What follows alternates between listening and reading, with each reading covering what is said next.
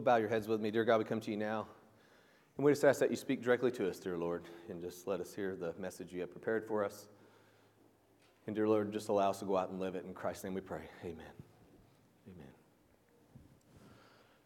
So we are walking our way through the book of Galatians, and we have entered into the 5th chapter.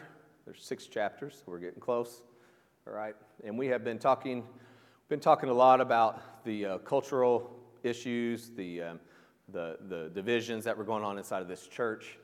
And we have kind of been pointing a finger at the Judaizers that were there, that were kind of trying to pull the Gentile Christians back into the works of the law, into the rites and the traditions, and the pressure that was being put on them. And at the same time, though, there is some blame that needs to go to the Gentile Christians who were, given into that pressure, and they were becoming circumcised, and they were going back into the rites and the traditions of the law. And these are people who did not grow up with that tradition, and they were just, in all essence, giving in to cultural pressure, giving in to societal pressure. And it is hard. It is hard to stand up. It is hard sometimes to stand when the majority is pushing you another way, and sometimes it's hard to stand when you know what's right, but the pressure is great, and that's pretty much the definition of being an adult, right? We were talking with our friends the other night, and I was telling them a story about one time Jake was hurt. He hurt his wrist, and I kind of thought he was dogging it a little bit. It wasn't hurt as bad as he was letting on. So I took him to the dollar store, and we bought him this $3 wrap. And he was on the way to football practice. And as he was putting it on, I said, "Now, bud, that's got copper in it. And it'll give you, like, healing energy." And he was like, as he was putting it on, he goes, "Yeah, I think I feel it." And right then I figured out, like, parenting's like 90% pulling it over your kids' eyes, like, pushing them into stuff, okay? I'm not saying lie to them. All right. I'm just saying sometimes you just gotta lead them a little bit. So, but there's a lot of pressure in this world. There was a lot of pressure back in that world, all right? And regardless of why people are being motivated, if it's pulling you away from the truth, that's not a good thing, right? And if you know the truth, and you know what's right, and you give in to pressures that lead you to falsehoods and to not doing the right thing, then that's an issue. That's a problem here. So this is where we are this morning, and this is a pretty simple, yet it's a very impactful, very, very extremely impactful set of verses. Starts out very, very plainly here. It just says, "Stand fast." Okay, some of your different translations will say "stand firm." All right, the other ones would be "dig in." Okay, stand upon the foundations. Be strong, but stand fast, therefore, in the liberty by which Christ has made us free. Okay, so we understand. And listen, there's this. Sometimes this gap, and sometimes it's wide, and sometimes we kind of make it more narrow. But there's this gap that exists here in between, our ideals, what we know is the truth, the things that we know we're supposed to do in life, and then what we actually practice in life. So we have these things that these are my beliefs, okay? And then there's these things that we practice, we exhibit in our life. And sometimes that gap is really wide, and sometimes we get it more narrow. But the thing is that at some point, our actions, the way we live, the things that we exhibit in our lives, need to start matching up more closely to what our beliefs are. Okay? And so this is what he's starting out with, a pretty powerful statement right here. And it is the statement that Christ is where freedom is found. So if you're shackled this morning by any kind of sin, any kind of trouble, any kind of disagreement, any kind of division, anything that's going on where you feel like you are bound, you are shackled, okay? You don't have a freedom in that relationship, in that situation, then we need to reflect back on where true freedom is found. Okay, sometimes we need comfort and we need peace of mind, and we look for it in a plethora of different places. But the Bible teaches us that true peace, the only peace that which can withstand this world, is found in Jesus Christ. All right, and the only true happiness, contentment found in this world is when we go through Jesus Christ. Now, a lot of times we go through different elements, through different avenues, but I'm telling you, that is a dead end. And if you do find happiness, contentment, then that is temporary. But the things that we build on here through Christ, those are permanent, right? That's where you find permanent peace. That's where you find permanent liberty, all right? And so there, he's making the statement that true liberty is found through Jesus Christ. Jesus Christ is the one who makes us free. That should be just a blanket statement of belief right there. Okay, there is no other way. There is no other way to reach freedom from sin, freedom from this world, from the powers. Remember, we talked about in the very beginning of this book, he talks about the evil powers of this age, the powers that are going to be pounding on you, the things that will tempt you, the things that will try to divert you from the truth, okay? Jesus Christ has made those null and void. Those powers do not exist now, because now we have the power of the kingdom here now. And we are able to serve, we are able to live in a type of freedom which escapes us from the powers of this earth.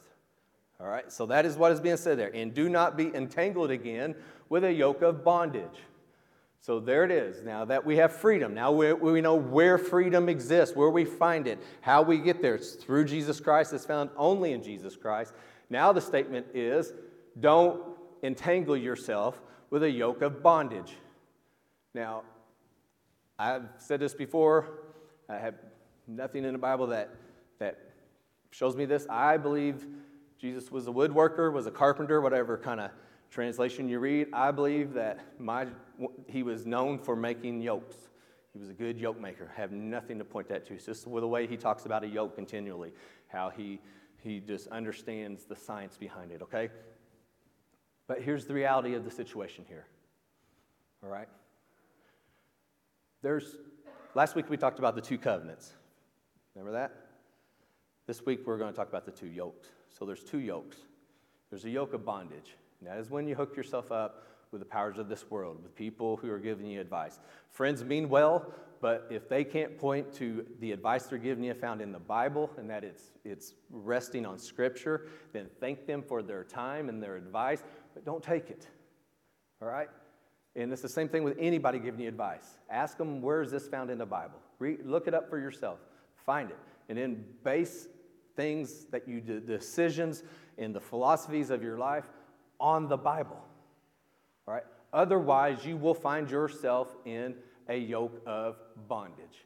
And the bad part about this is that we put the yoke on ourselves.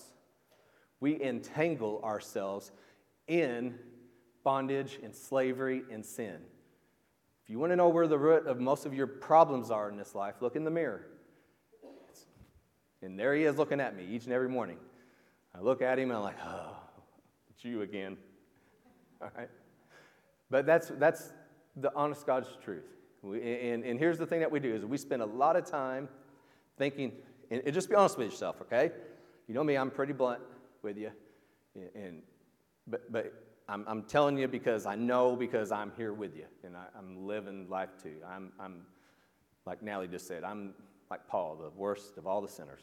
But here's the deal, is we spend more time thinking about how we can make ourselves a victim in each and every situation than we do praying about how can we make this situation be resolved in a Christian manner.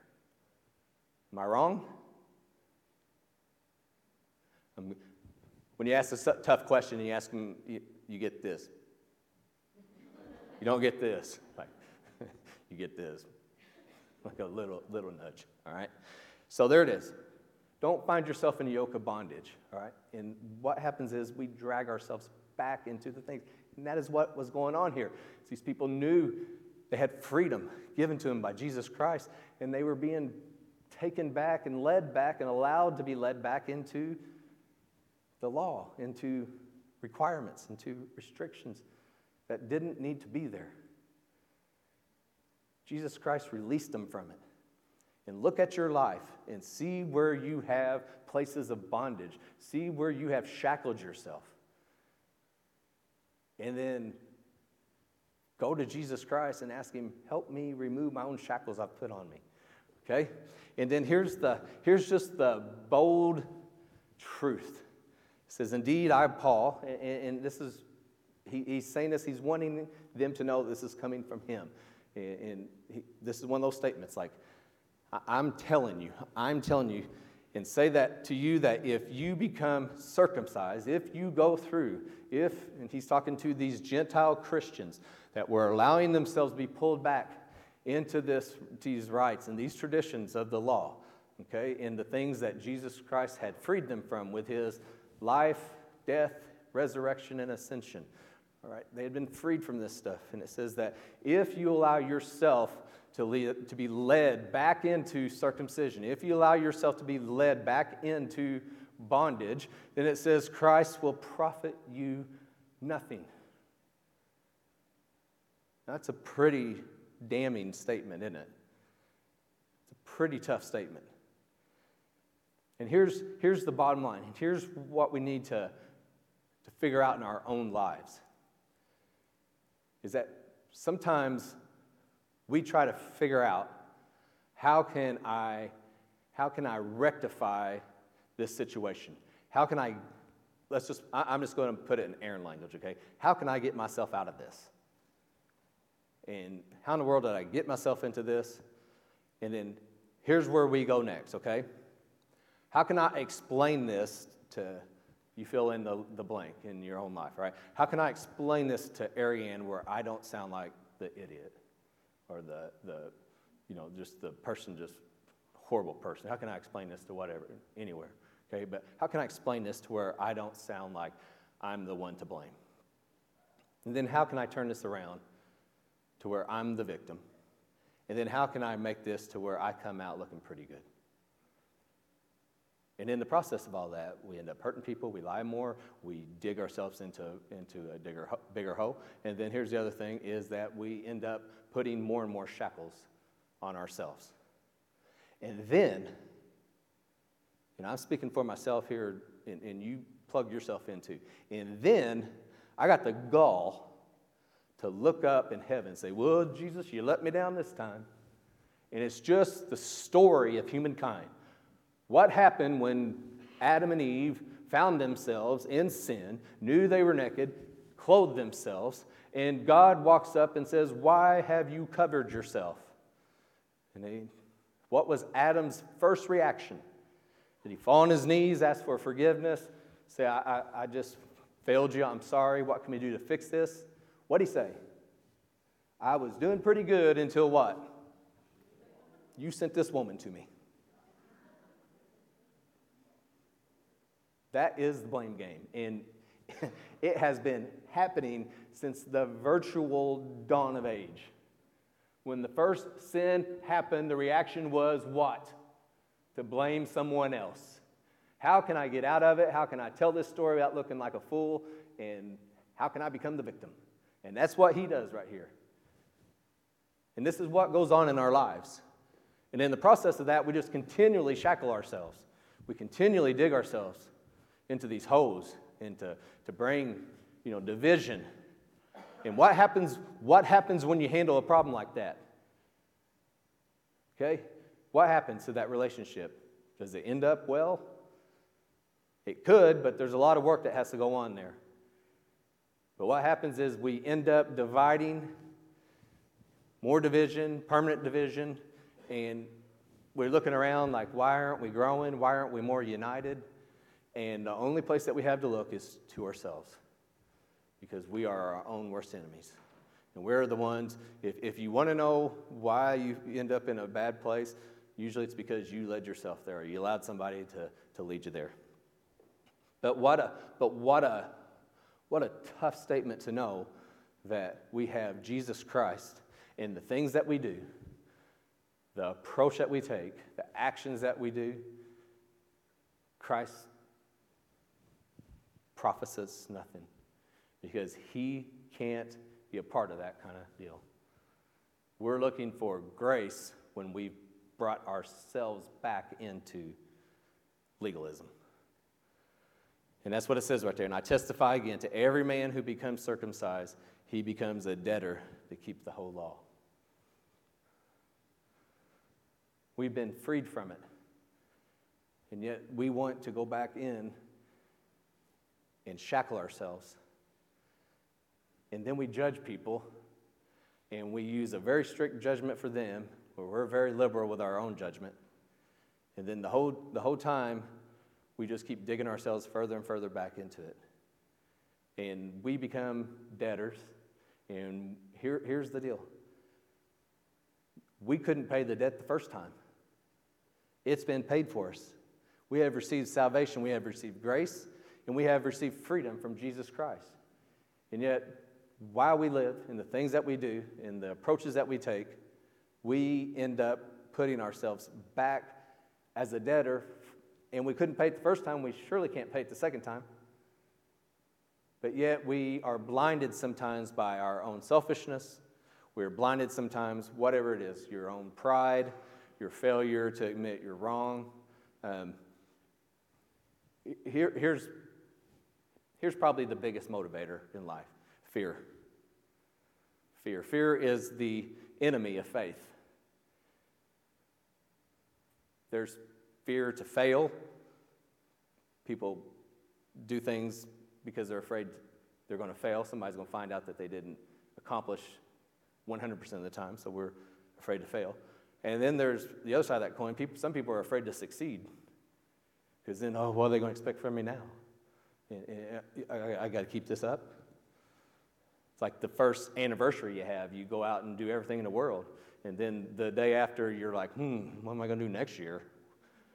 I got 20, 30, 40 years with this person. How am I going to keep this up? Okay? That was a little joke there, in case you guys want to laugh. But anyways, we are our own debtors. And sometimes we're the ones who can't quit. I mean, we're like a bad gambler in Vegas. We can't quit. And we keep throwing. You ever heard the expression throwing good money after bad? Don't raise your hand, but how many times in your life have you thrown good money after bad? And I don't just mean dollars. I mean good effort, good stuff, and you've done it while you're chasing a bad result. And we have been freed from it. There is the opportunity to look and find true freedom, true peace, and true joy. But yet, sometimes we're so blinded by our own pride and vanity and our failure to admit that we're wrong, our failure to admit that we made a mistake, and yet we still keep climbing deeper and deeper into debt. And then this is another tough statement here, okay? So let's make sure that we get it biblically right here, because this gets taken out of context some. You'll become estranged from Christ. What this means is that in your actions, you have pushed away Jesus Christ. So this is my time where I remind you what your responsibility as a Christian is each and every morning. When you wake up, what's the first thing we're supposed to do? Pray a prayer of emptying, which is reflective of the attitude Jesus Christ took as his journey to the cross. Okay? And it is, remove me of myself. Okay, I surrender my rights and fill me with the Holy Spirit so I can take on an attitude of humility, of servants, of being a good steward. And you can guide and direct me so that I can live and you can live through me. All right, so that's our first job in the morning, each and every morning. Remove me of me, make me an empty vessel. The Holy Spirit's there, but let him fill you. Let him guide and direct you, all right? And if we don't do that, when we don't do that, and just ask yourself. I had a conversation with some youth this week, okay, and I just asked them, what's your Bible reading like? All right, so just ask yourself, just do a little audit here. How much do I read the Bible? Okay, because we walk around and say, well, I base my life on the Bible. I'm a Christian, all right? So how's that reading go? What's prayer life like?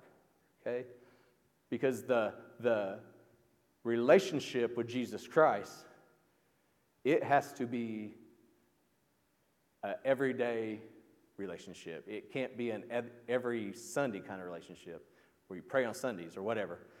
But what we do is when we take these approaches and when we try to do things on our own and we move back into what was going on here, legalism, or we cling to our traditions and the way that we were raised, and sometimes that's a real war that goes on inside of us. Is I was raised this way, but the Bible says this for me to do this.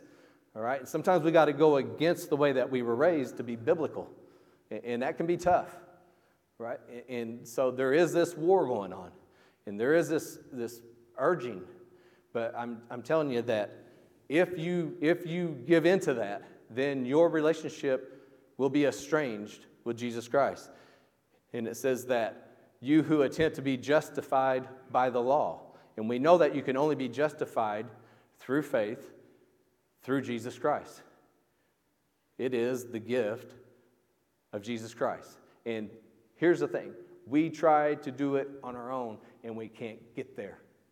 And the relationship is that we push him away and say, I got it. And, you know, I don't need your help right now. And usually it's because, you know, we're doing things that we don't really want to include. Let's just be honest. We don't really want to include Jesus in some of the things that we do because, you know, if I want Jesus to know I'm doing that. Honestly, be honest with yourself, all right? And that's sometimes where we end up. It's like, you know, I can't bring Jesus on this because I'm not really doing it right. But here's the deal. We end up in a horrible place, and we're trying to justify and get there on our own, and we are removing Jesus Christ from the equation. And what we talk about here is that we should be celebrating salvation in every aspect of our life. Salvation is not something that happens once. Salvation is a constant thing happening in your life because we are still covered in our flesh. And we still live in a world that gives into the flesh and that tempts the flesh. And we have salvation. We are being made new. Each and every day we are being made new. We are a new creation created through Jesus Christ. We killed the old guy and we were raised in life through Jesus Christ. And we need to celebrate it each and every day in every aspect of our lives. And salvation should be something that jumps through our lives. And when we try to do things on our own, we are trying to be our own Savior, we are trying to be our own Christ, and we become estranged from the true Christ. And it profits us nothing. And it says that you have fallen out of grace. And what that means is that Jesus can't bless us when we're trying to bless ourselves. Jesus can't come in and provide the victory when we're trying to win the victory on our own. And what we need to do is to cling to him and look to him and give him all the glory for every victory in our lives and look to him for the path and for the guidance and the direction. But too many times we remove Jesus Christ from all the systems and all the decision making in our lives, and we remove the gift of grace that he wants to give us each and every day. So ask yourself this. If you feel like you haven't been blessed lately, don't blame Jesus. Look and see where you're removing Jesus from your lives and then plug him in. And I guarantee you, you'll see grace and blessings. Amen? For we through the Spirit eagerly wait for the hope of righteousness by faith. And there it is. Don't be driven by fear. I mean, If you look and you kind of translate what all the talking heads and everything on both sides, I'm talking about both sides, all across the spectrum. Anybody who's got this platform and they put out stuff, what is their number one motivational tool that they use? Fear. Somebody's coming they're different than you, or somebody's out for themselves, or they're not helping. It's all fear on both sides, even in the middle. Everything is driven by fear, and fear is the enemy of faith. And instead of being able to say, I am going to serve regardless of the people I like, regardless of the people that, agree with me, I am going to serve. I'm going to step out and do the things that Christ is calling me to do. I am going to live in the hope of righteousness by faith. We are driven into these holes and into this bondage through fear. And I want you to look at the places in your life where you are failing, where you have trouble and division, and I promise you that one of the major motivations in your life is fear. And faith will destroy fear. And it says that, for in Christ Jesus, neither circumcision nor uncircumcision avails anything. Both sides are wrong. There it is. Both sides are wrong. And it says here, that might be a statement of today, maybe. And then that last line right there. But faith, gotta have faith, gotta live in faith. But what has to be the driving force of our faith? It says it up there, right? It's love. And that is the root of every, hopefully, and I pray, and every message I ever give is where we are to love. If we are Christians, if we have Jesus Christ living in us, then they will know us. They will be able to identify us by the way that we love each other. Will you hurt people? Sure. Will you make mistakes? Sure. Will there be divisions in your life? Sure. But if you approach it with love, then that increases the ability for unity, for forgiveness, for all the good things in life. But you can't remove Jesus Christ. You can't remove him. And I'm asking you this morning, reflect on your life. See if you're standing on Jesus Christ, or are you trying to do things on your own? Are you trying to be your own Savior? Are you trying to provide your own grace? Because it can't happen, and you'll end up in bondage. I ask you to stand this morning.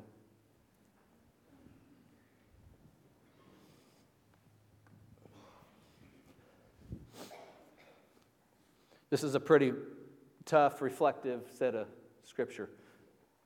It's extremely important. It's extremely important because a lot of times we don't take an honest look at ourselves. Sometimes we don't take an honest audit of the things that we're doing in our lives. And for all the reasons I mentioned, we like to blame people. We like to be the victim. We like to be the ones that people feel sorry for, and that's not Christianity. Christianity is having the ability to love, to forgive, to get past that stuff, to serve, and to take the blessings that God gives you and use them in a way that not only blesses you and your family, but also extends to others. The Bible says we should be a fountain of love, a fountain of blessings.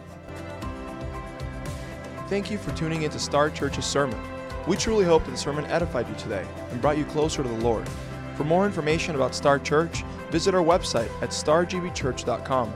Once again, that's stargbchurch.com. If you would like to visit our church, our address is 4925 State Road 142 North, El Dorado, Illinois, zip code 62930. We now pray that God will bless you as you enter the mission field and bring His word to the world. And, as always, we will see you next time here at Star Church.